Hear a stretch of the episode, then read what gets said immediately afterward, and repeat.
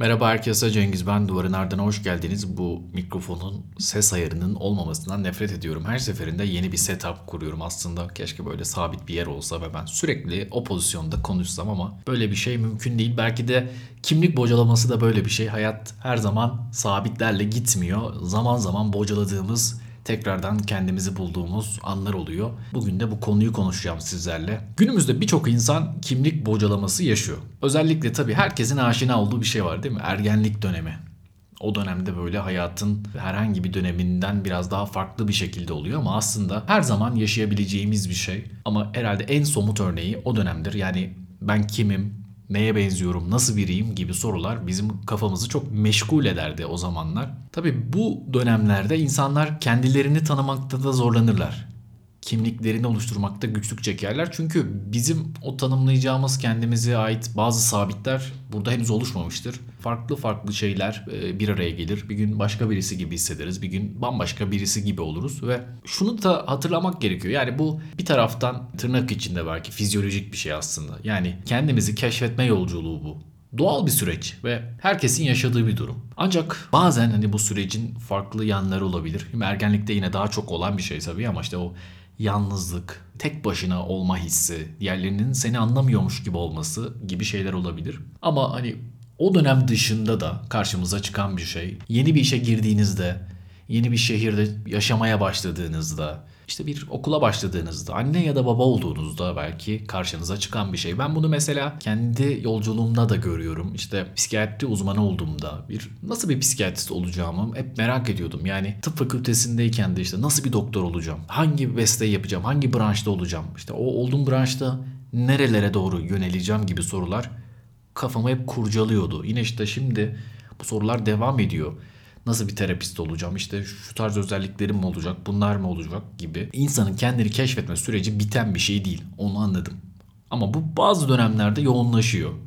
Bazı dönemlerde azalıyor. Şimdi ben mesela biraz daha bunu az hissediyorum. Eskiden daha yoğun hissettiğim zamanlar olmuştu. Ve bunu bazen böyle insanlar çok yoğun hissettiğinde, yoğun yaşadığında hani o yalnızlıktan bahsettim ya belki ergenlik döneminde daha fazla olan. Diğer zamanlarda da işte depresyon, anksiyete gibi çeşitli duygusal zorluklarla karşı karşıya kalabiliyoruz. O yüzden hani bunu tanımak da önemli. Yani bu dönemlerimizi tanımak da önemli. Bununla ilgili başa çıkma stratejileri belki geliştirmek önemli. Bu bölümde hani dilim döndüğünce aklıma geldikçe işte bir takım stratejilerden, ipuçlarından bahsetmeye çalışacağım ve şimdi bu konu neden önemli? Hadi gelin biraz buna yakından bakalım. Az önce de bahsettiğim gibi kimlik bocalaması insanların kendilerini tanımlama sürecinde yaşadığı normal bir durum. Ancak bu süreç bazı insanlar için çok zor olabilir duygusal zorluklarla karşılaşabilir bazı insanlar. Bu nedenle de önemlidir ve şimdi çeşitli noktalara bakalım kimlik bocalaması ile ilgili. Birincisi tabii ki kendini tanımak. Kimlik bocalaması yaşayan insanlar aslında kendilerini tanımak için bir fırsat bulurlar. Bu durum insanların kendi değerlerini, ilgi alanlarını hedeflerini belki de fark etmeleri için, onlarla ilgili daha fazla bilgi edinmeleri için itici bir güç olabilir. Bu kendini bil, nosce te ipsum yani o e, Latinceden hani çevrilen haliyle Delphi tapınağının girişinde de aslında yazar ve yani felsefe biliminin de bir temel taşı insanın kendini bilmesi. Yani bu da belki de bu dönemde bizim daha fazla çaba sarf edeceğimiz bir şey olabilir. Yani ben kimim? Ben neye benziyorum? Ben ne istiyorum? Ben nasıl birine dönüşeceğim? Bu tarz sorular aslında hani biz böyle şey sanıyoruz ya biz kendimiz kendimize dair her şeyi biliyoruz. Çok öyle değil. Bazen bunu işte terapide konuşuyoruz. Bazen terapide fark ediyoruz bazı özellikleri. Bazen bir dost sohbetinde. Bazen bir filmi izlerken, bir şey izlerken diyorsun ki ya evet ben ben de böyle olmak istiyorum. Ben de bu şekilde davranmak istiyorum. Ben de işte şu tarz şeyler yapmak istiyorum. Bu tabii ki insanın böyle aklına gelen şeylerden. Yani evet güzel bir şey olduğu zaman hepimiz bunu isteriz ama sonuçta gördüğümüz her güzel şeyi arzu etmiyoruz ya da her hoşumuza giden şey evet ben de böyle olacağım dediğimiz şeyler olmuyor. Çünkü aslında bir taraftan içsel bir uyuma da ihtiyacımız var. Kimlik bocalaması aslında bize bu fırsatı da sunuyor. Kendimizi daha iyi tanıdığımızda kendimizle ilgili daha tutarlı kararlar alabiliriz. Yaşamların farklı alanlarında yine daha tutarlı davranabiliriz. Bizler hani kendimizi bilmediğimizde o bocalamada işte o merakımızı belki de kendimizi tanımaya ayırmadığımızda o tutarlılığı da bulamıyoruz. Yani hani dedim ya sabitler arıyoruz bir yerde. Çünkü bizim içsel bir uyuma da ihtiyacımız var. Yani bir gün öyle bir gün böyle olmak çok da böyle e, sağlıklı da değil, sürdürülebilir bir şey de değil. Ama yine de şunu hatırlamak lazım. Yani böyle evet bizler dinamik canlılarız ama böyle bir gün öyle bir gün böyle de değiliz. Yani o kadar da dağılan canlılar değiliz. Bir takım uç psikopatolojiler belki bunun istisnası olabilir ama yani genel popülasyon için konuştuğumuzda Cengiz nasıl oluyor da bugün yine aynı Cengiz? Yani tamamen aynı değil özelliklerim ama şunu biliyorum. Yani ben 20 sene önce de Cengiz'dim. İşte 10 sene sonra da Cengiz olacağım. Yani orada bir tutarlılık var. Çok sevdiğim bir hocam hani bunu sorarak aslında o kimlikle ilgili şeyi soruyor. Yani Cengiz nasıl oluyor da aynı Cengiz oluyor. Aslında aynı Cengiz değil ama aynı Cengiz gibi böyle bir kimliğin o sabitliğine bir vurgu yapıyordu. Sahiden hani ben niye benim ya da niye ben benim gibi böyle sorular da aklına geliyor insanın. E, bir şekilde ben Cengiz olmuşum, bu Cengiz olmuşum. İşte siz de o, o kişisiniz. Ama tabii ki bir hani içsel uyum da arıyoruz. Yani tamamen aynı Cengiz değil ama bir gün siyah bir gün beyaz da olmuyor bu Cengiz. Ve tabii ki bu sürecin önemli noktalarından birisi de özgüven. Yani insanın kendini tanıma süreci aslında kendine güvenmesini de sağlıyor. Çünkü bizler hani bu bocalıyoruz evet bir yerde ama şunları fark ediyoruz. Evet, benim bazı zayıf noktalarım var. Benim bazı iyi noktalarım, güçlü noktalarım var. Ben şunu daha iyi yapıyorum, bunu daha kötü yapıyorum. Bunu fark ettiğimiz zaman aslında bir taraftan bazı şeylerin yasını tutuyoruz. Mesela yani insan her şeyi iyi yapamadığını gördüğünde çok mutlu olmuyor. Diğer insanların becerebildiği bir şeyi o kadar iyi yapmadığımızda üzülüyoruz tabii ki. Yani bunu ben de deneyimledim. Herkesin böyle deneyimleri vardır. Yani sahiden bir şeyi diğer insanlar kadar yapabileceğimi düşünüyorken onlar kadar iyi yapamadığımı fark ediyorum. Ama sonra bir nokta geliyor ve diyorum ki bak ben de bunu iyi yapıyorum. Demek ki benim de böyle bir özelliğim var. O zaman ne yapıyorum? Tabii bu biraz böyle şey gibi ama o zayıf noktalar eğer güçlendirilebilecek gibiyse güçlendirin ama çok da böyle güçlendirebileceğiniz kadar bir yerde değilseniz yani öyle bir seviyede değilseniz ya da öyle bir potansiyel görmüyorsanız kendinizde orayı bir kenara bırakın. Daha güçlendirebileceğiniz taraflarını, daha iyi yapabildiğiniz şeyler üzerine bence yüklenin. Mesela bu benim de yapmaya çalıştığım şeylerden bir tanesi. Her yerde, her şeyde çok iyi olamayız. Hayatın bir amacı var. Belki de çok abarttığımız bir şey ama bu amaçla da ilgili, hayatın anlamıyla da ilgili çokça şey okuyorum. Herkes okuyordur elbette. Biraz daha böyle varoluşçu perspektifle de okuyorsunuz. Belki işte başka türlü yerlerde de okuyorsunuz ama bu amacı belki de en çok sorguladığımız dönemlerden bir tanesi bu bocalama evresi. Burada insan aslında ne yapmak istediğini buluyor belki de karar veriyor buna. Bu e, Sezen Aksu'nun şarkı söylemek lazım şarkısı var ya o şarkının sözleri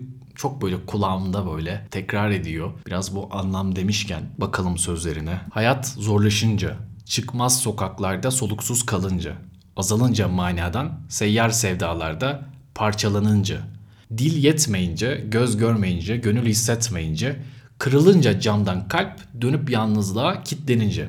Ve bütün bu ıı, çıkmazdan, kaostan şöyle çıkıyor. O zaman şarkı söylemek lazım. Yani ne yapmak istiyorum ben? Bu hayatta benim yapmak istediğim şey ne? Evet bu hayatın bir amacı var. Herkesin amacı aynı değil. Benim amacım şarkı söylemek. Şarkı söyleyerek insanları mutlu etmek, memnun etmek, kendimi memnun etmek ve ben insanlara böyle sesimi duyurmak istiyorum. Belki de onun bu bocalama evresinden çıkış noktası şarkı söylemekti ve bu şarkı bana biraz böyle geliyor. Ve tüm bunlardan belki de yola çıkarak kimlik bocalamasının üzerine düşünmek ve kendini tanımak sahiden önemlidir. Ve bu sadece kendimiz için değil, yaşamın farklı alanlarında tutarlılık sağlamak ve diğer insanlarla olan diyalogumuzu da geliştirmek için kıymetli bir konu. Peki neden böyle bir şeye belki de e, maruz kalıyoruz? Neden böyle bir şey oluyor? Neden bocalıyoruz? Yani neden hani bu kimlik kendi başına böyle yekpare bir şey değil de ara sıra kafamızı karıştırıyor. Evet az önce bahsettim bir kere ergenlik dönemi kimlik bocalamasına yol açan en yaygın nedenlerden bir tanesi. Burada tabii ki işte içsel bazı sebepler var, dışsal bazı sebepler var. Biraz daha belki biyoloji temelli bir süreç burası. Hani çok da böyle detayına girmeye gerek yok. Çevresel faktörler. Burası önemli bence. İnsanların etrafındaki kişiler belki bu kimlik bocalamasına neden olan sebeplerden bir tanesi olabiliyor. Aile, arkadaşlar, okul, yaşadığınız toplum sizi farklı şekilde düşünmeye sevk edebiliyor. Yani o toplumun işte sosyal normları sizin yeni bir kimlik inşa etmenize ya da mevcut kimliğinizi sorgulamanıza yol açabiliyor. Bunu tahmin ediyorsunuzdur hepiniz. Yani çok böyle mütedeyyin bir çevrede yaşadıysanız bir takım inançlarla ilgili kendinizi sorgulamak ya da işte daha seküler bir yaşam sürmek sizin kafanızı karıştırmış olabilir. Karşı mahalleden birisiyle tanışmak yani diyelim ki sizin bir takım görüşleriniz var, inançlarınız var ve bunların sabitliğine çok inanmışsınız. Bugüne kadar hiç tartışmaya açılmamış. Bir gün bir okula gidiyorsunuz ve dağılıyorsunuz. Yani bu öyle değilmiş, o öyle değilmiş. Ona inanan ya da ona inanmayan bazı insanları görüyorsunuz ve burada sahiden insan düşünmeye başlıyor belki, bocalamaya da başlıyor ve travmalar yani travmatik yaşam deneyimleri bu hayatın her anında elbette bizi zorlayan şeylerden bir tanesi. Belki çocukluk döneminde yaşanan ebeveyn kaybı,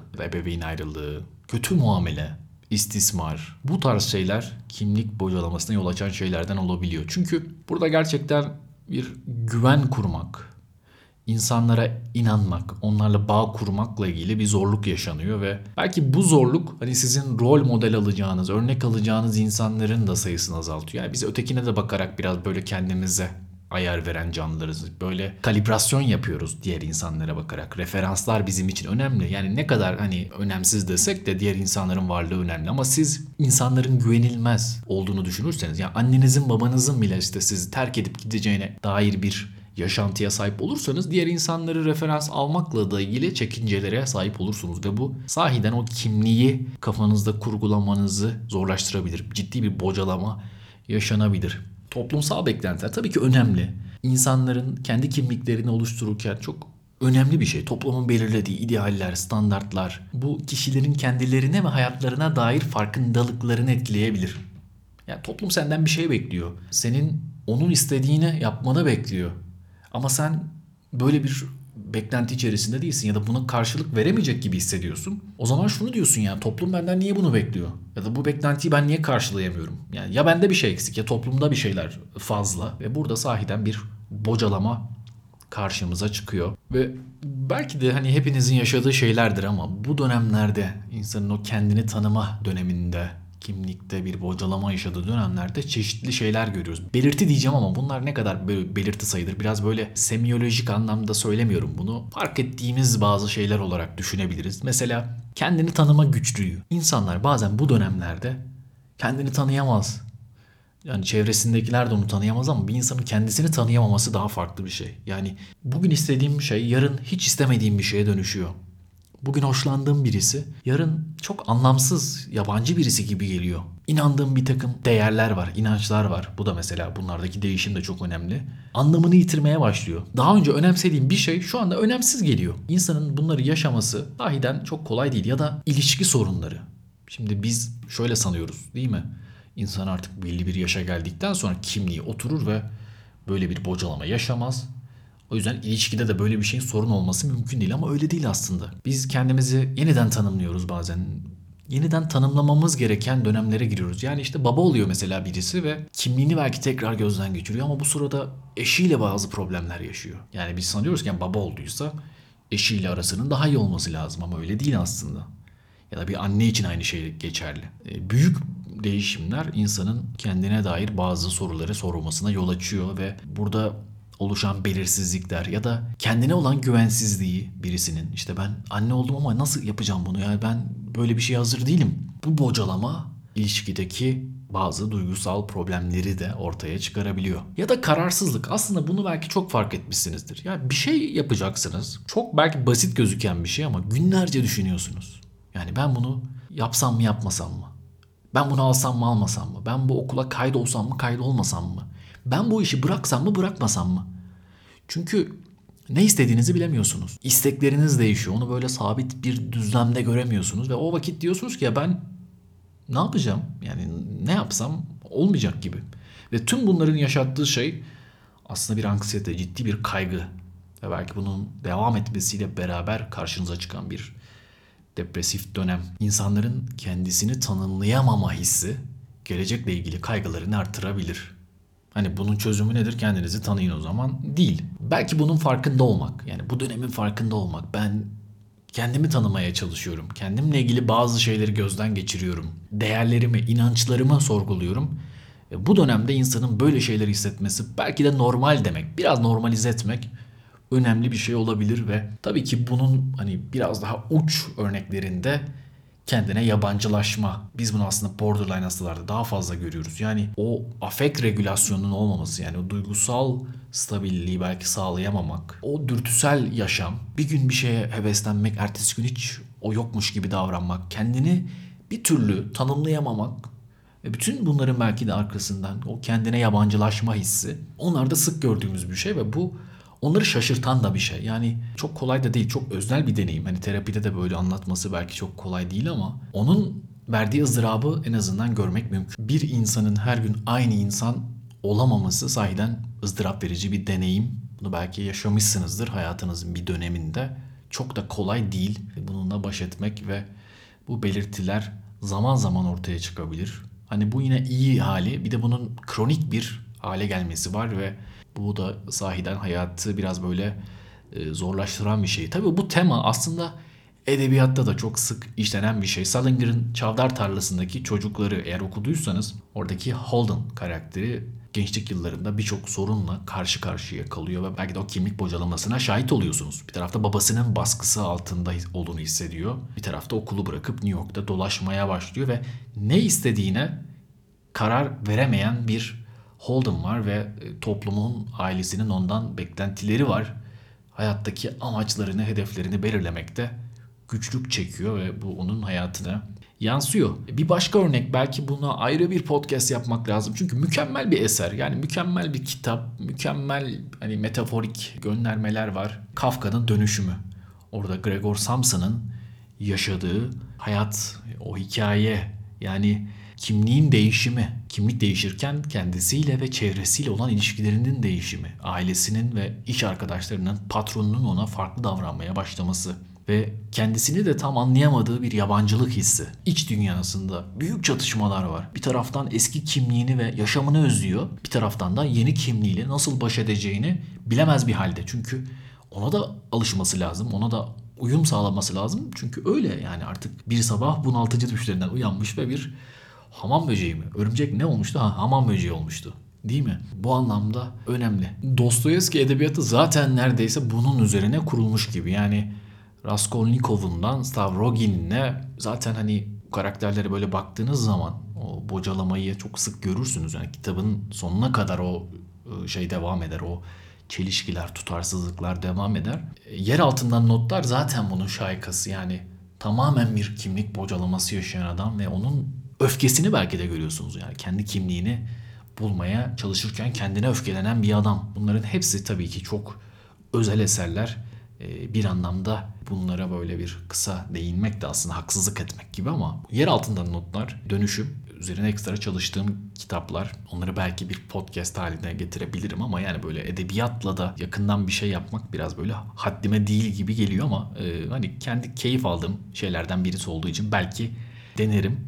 Evet burada hani neler yapılabilir hani çok kolay değil tabii ama buna da böyle cevap vermek hani işte kendinizi tanıyın, kendinizi bağışlayın, kendinizi sevin gibi şeyleri keşke hani söyleyebilecek şeylere sahip olsaydım. Hani bunu böyle biraz soslu kelimelerle inanarak söylediğinizde birilerine inandırabilirsiniz tabii ama yani yine de biz bir şeyler yapmaya çalışalım birlikte. Tabii ki kendini tanımaktan bahsettik. Yani verdiğim ya az önce örnekleri. Yani güçlü yanlarınız, zayıf yanlarınız, geliştirilebilir yanlarınız. Ne yaparsanız yapın öyle kalacak yanlarınız. Yani bunu belki fark etmek kimlik bocalamasından çıkmak için ilk adım olabilir. Yapılandırmış bir yol haritası oluşturmak. Yani bunu aslında yapmak çok kolay mı bilmiyorum. Çünkü yani yol da değişiyor sürekli.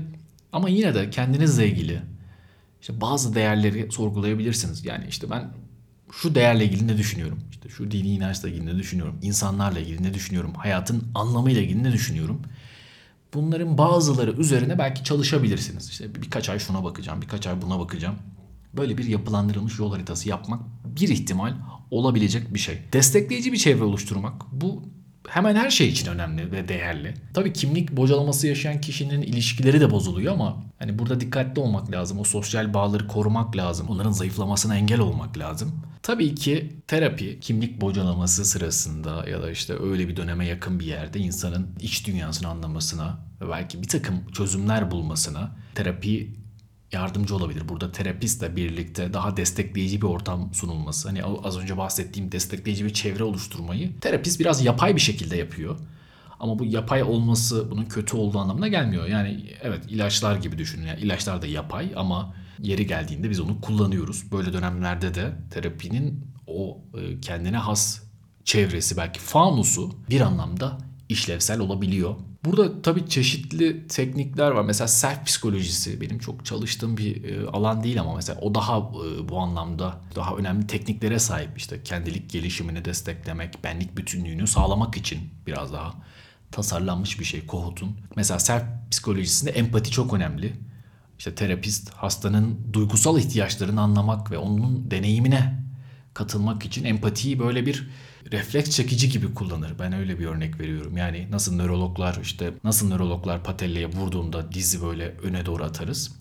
Onların kullandığı bir enstrümandır. Empati de terapist için böyledir. Özellikle self psikolojisinde ama genel anlamda da önemlidir terapide. Duygusal yakınlık tabii ki self psikolojisinde yine önemli ama terapist ve hasta arasındaki duygusal yakınlık da çok önemlidir. Yani hastayla duygusal bir bağ kurmadığınızda hastanın kendini ifade etmesini zaten kolaylaştıramazsınız. Hasta o öznel deneyimlerini size anlatamaz. Yani siz sadece ifade alır gibi hikaye alırsınız. Yani işte bir karakola gittiğinizde değil mi? Oradaki polis memuruyla duygusal bir bağ kurmazsınız. Yani yaşadıklarınızı anlatırsınız. O da yazar sonra çekip gidersiniz. Ama terapi böyle bir yer değil. Terapi sahiden o yakınlığa ihtiyaç duyan bir yer. Çünkü kendiliğinizi belki de yeniden yapılandırmak istiyorsunuz. Yani buradaki deneyimleri, kişinin benlik algısını, kendilik deneyimlerini değiştirme süreci belki de bu şey. Yani bir takım olumsuz düşüncelere, olumsuz bazı inançlara sahipsiniz. Biraz daha bilişsel terapinin aslında terminolojisi ama self psikolojisinde de yine olan şeylerden bir tanesi.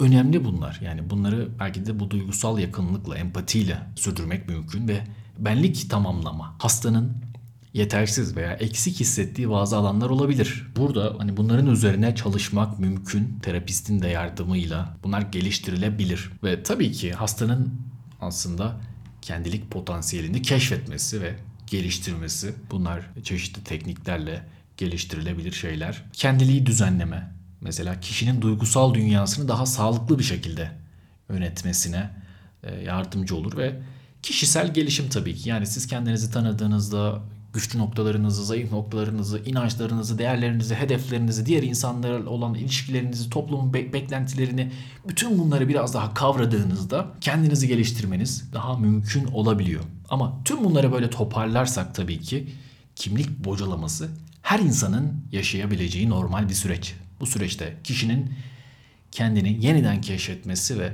yeni bir kimlik oluşturması mümkün. Yani böyle kötü bir şey de olmayabilir. Bahsettiğim bazı şeyler oldu bu podcast'te. Bunlar bazı örnekler, bazı trikler, bazı belirtilerden yine bahsettim ama tabii ki bunlar böyle hani kanun değil. Ben de böyle çağrışımlarımla anlatmaya çalışıyorum. Bir takım deneyimlerimle, bir takım okumalarımla sizlere bunu anlatmaya, aktarmaya çalışıyorum. E, elbette çok çok derin, çok da böyle kendine ait literatürü olan bir konu. Ama hani buraya kadar dinlediğiniz için çok teşekkür ederim. Kendinize iyi bakın, hoşçakalın.